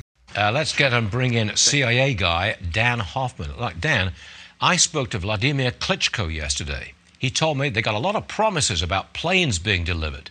Can you tell me definitively if those planes are getting through? Because they're vital to Ukraine's war effort. Yeah, they are vital to the war effort, and I think that's a great question that uh, that our own Jennifer Griffin uh, could be asking uh, Pentagon spokesman uh, John Kirby, because the Pentagon has been uh, less than direct about the provision of those MiG aircraft, and out of some concern that Ukraine might take the fight into Russian territory. We've seen this week a second, uh, what looks like an attack on a Russian fuel depot in Bryansk and that might be a concern for this administration over escalation. You heard the discussion from uh, the Russian Foreign Minister Lavrov using President Biden's words against him about a World War III because we're supplying Ukraine with so much military assistance. They need to fight off Russia's barbaric invasion. And invoking the specter of a nuclear war is exactly what Russia thinks will deter us from providing the military assistance Ukraine desperately needs. You're a CIA guy. You wouldn't want author- our, our guys, Americans, to come right out with this. Oh, yeah, we, we delivered six of those MiG jets this morning, and they're in this X, Y, and Z place. You can't really say that, can you? You've got to be secretive to some degree.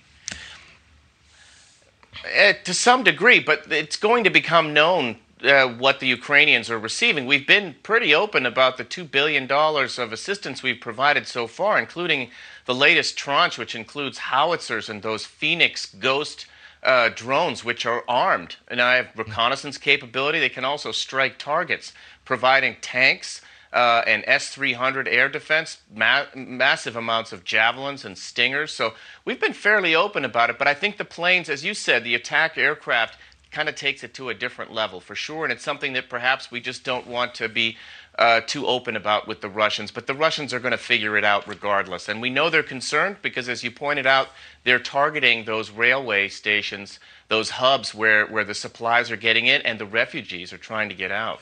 Uh, we've got this meeting of 40 NATO defense ministers with Defense Secretary Austin took place this morning in Germany.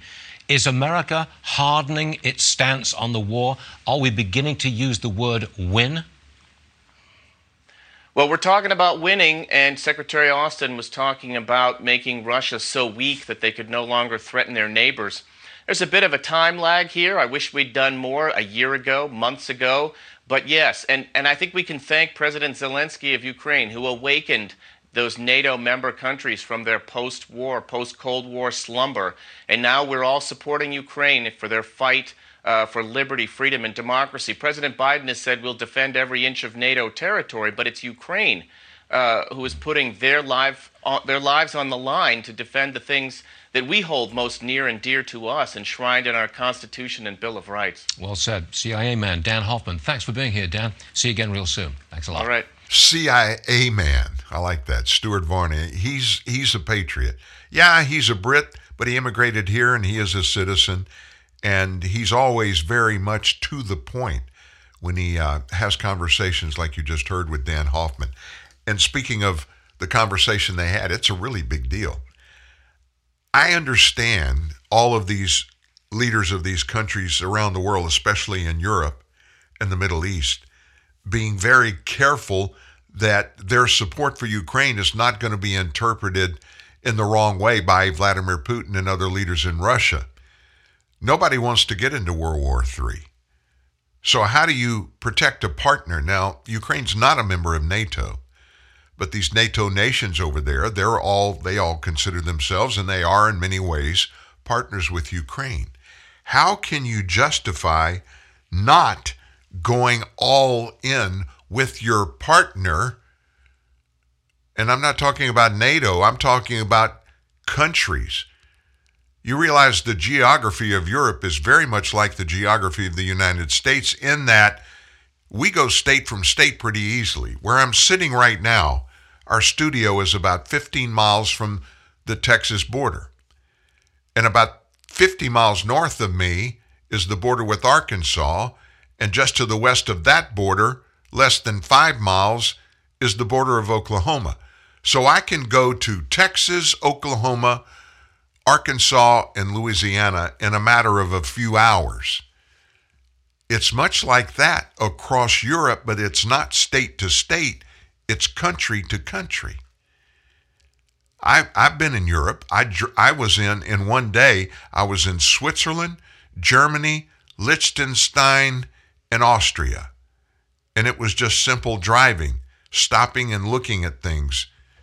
It was an easy day, a good day. And that included uh, breakfast in Germany and lunch in Austria. so it's a lot like that over there. So it would be like governors here. And the state that is next door to us, in my case, say uh, Greg Abbott in Texas, and I'm in Louisiana. Our governor here and him, one of us was attacked as a, as a state by an aggressor that came from somewhere and in, was invading our state.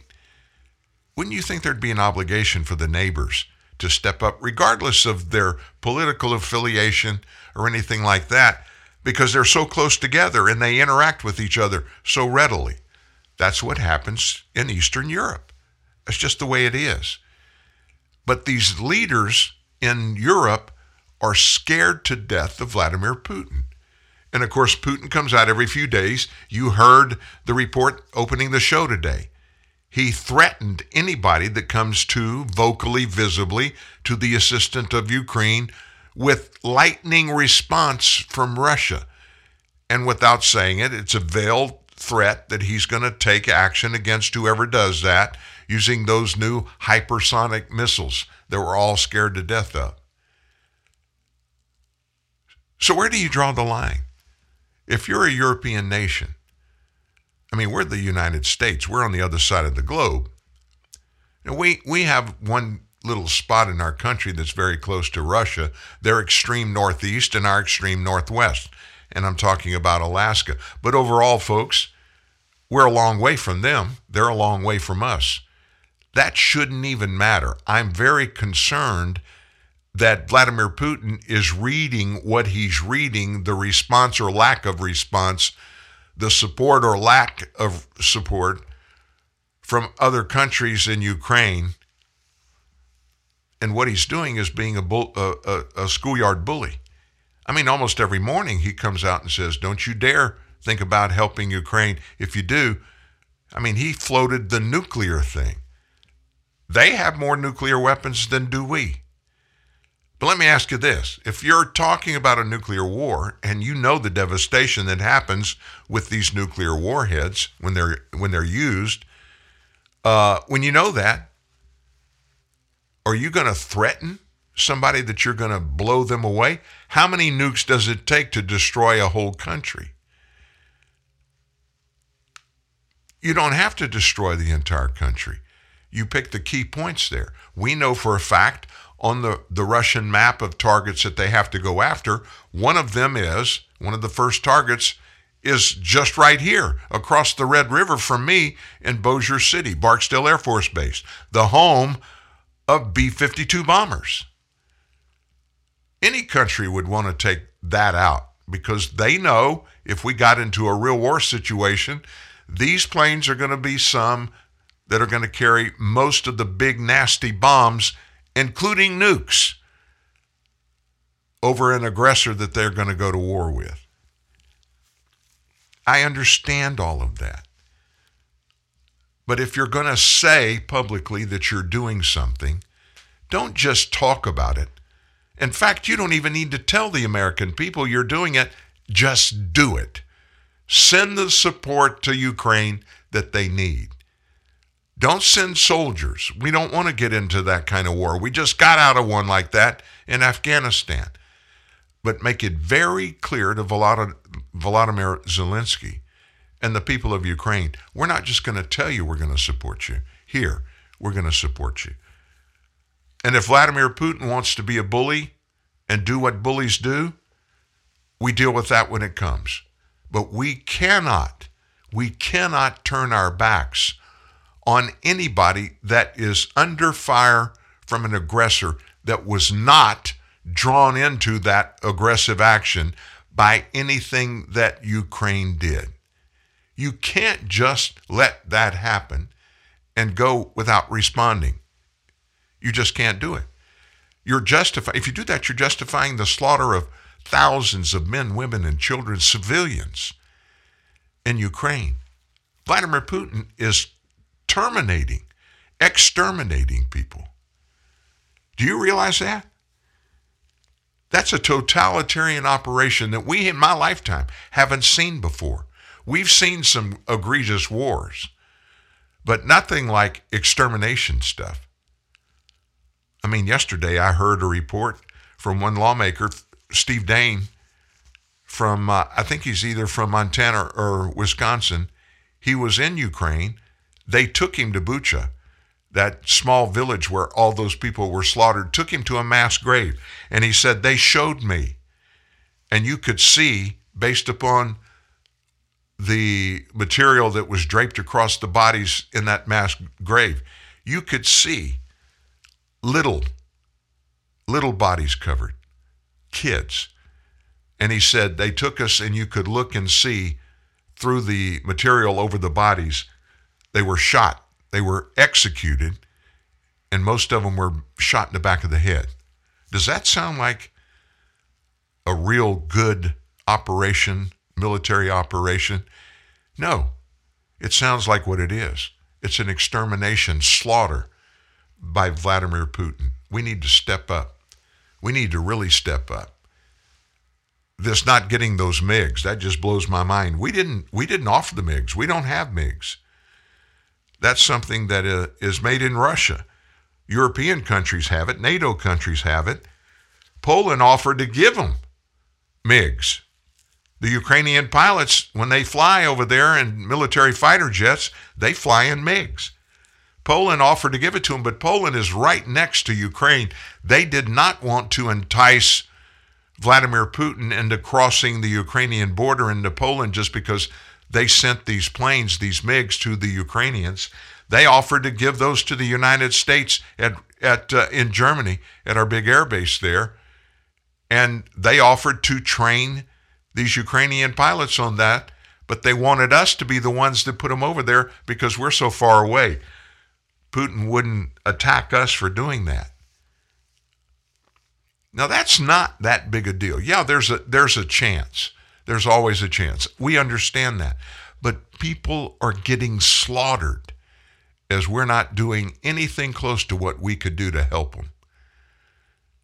And every time somebody in media gets on a television camera or a radio microphone and asks President Zelensky what he needs, you know what he says every time? He said it from the very beginning. We need weapons.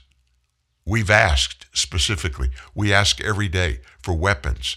Give us weapons. You don't you don't have to come do it for us. We're ready. We're here. We're doing it to the best of our ability with what we have, but we need more weapons. In fact, at the beginning of this whole thing, the United States offered to come over and pick him and his family up, take them somewhere and get them away from war. And his response to them was, I don't need a ride. I don't need a ride. I need bullets. I need bullets. When we come back, our final words today. You don't want to miss this. That's next.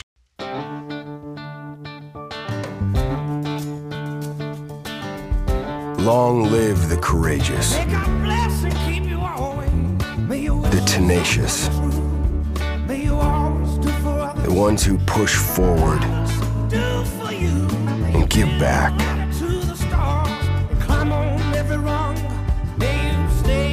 Long live the greater good,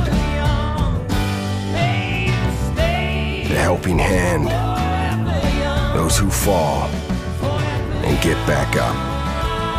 And long live the truck with the strength to overcome, the will to outwork, and the commitment to outlast them all. Ram, proven to last. Little Caesars thin crust pizza is so loaded with cheese and pepperoni you can't even see the crust. And if you ever want to see it again, listen very carefully. Bring $6.49 in unmarked bills or marked bills or coins or just a credit or debit card to Little Caesars. Come alone and bring your friends or family. Bring everyone. Get a Little Caesars large thin crust pizza with extra cheese and the most pepperoni, all at the nation's best price of just $6.49. Pizza, pizza. Top four national pizza chains. Extra most bestest thin crust pepperoni pizza versus large round one topping thin crust pepperoni pizza. Everyday standard menu prices at participating locations plus tax. Dunkin' is putting a whole new spin on pumpkin at Dunkin' with our new pumpkin cream cold brew. Smooth, bold cold brew topped with velvety pumpkin cream cold foam made with cinnamon and nutmeg spices. And there's more pumpkin for you to love, like the delicious fall classic, our pumpkin spice signature latte. Rich espresso topped with whipped cream, caramel drizzle, and cinnamon sugar. That's how we pumpkin at Dunkin'. Sip into the fall season with the new pumpkin cream cold brew or pumpkin spice signature latte. America runs on Dunkin'. Price and participation may vary. Limited time offer. Exclusions apply. I couldn't end the show today without giving you the final word that comes from MSNBC host Joy Reid about the Tesla issues. CEO Elon Musk purchasing Twitter. Musk was born in Pretoria, South Africa in 71, the year I graduated from high school. Lived there, moved to Canada at the age 17.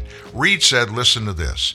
It was distressing to a lot of people, not least of which the people who work at Twitter, who you know in their internal slacks are really, a lot of them are wringing their hands, probably not all of them, but a lot of them, just worried about what becomes of their company. Elon Musk companies have a history of open racism. You know, there's been this lawsuit against Tesla, and he himself is a troll. So his idea of freedom means freedom to be a jerk and to be cruel and to have no one be able to stop you. She added, they don't want to just be in the club.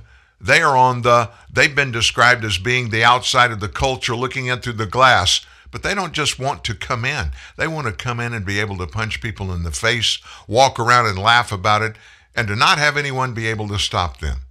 The thing is, the enjoyment they get out of being in this town square is being able to harass people, being able to attack people. There was a time when people had the double hashtags around their names because they were Jewish.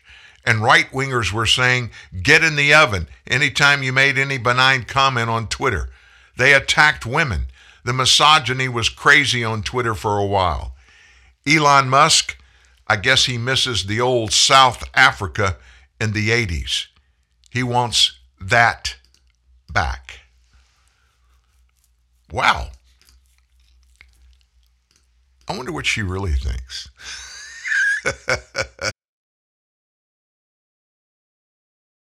of all the people on television in television news, I got to tell you, MSNBC is my least desired. And Joy Reid, and just because I'm saying this, just because I'm a, I'm saying I don't like the stuff that she says most of the time because she denigrates people who are different from her, which is the definition of uh, racism, xenophobia, all of those. I just don't like that. We don't need to denigrate each other. Thank you for being here today. Oh my gosh, we went through and covered a lot of territory. There's a whole lot more tomorrow as we wrap up our week here, 9 to 11 a.m. every Monday through Friday. I'll see you tomorrow at TNN Live. Long ago,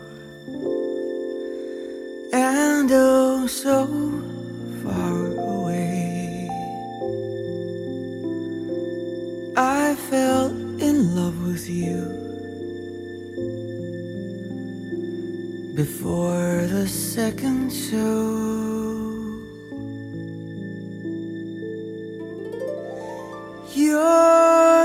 guitar. It sounds so sweet and clear, but you're not really here. It's just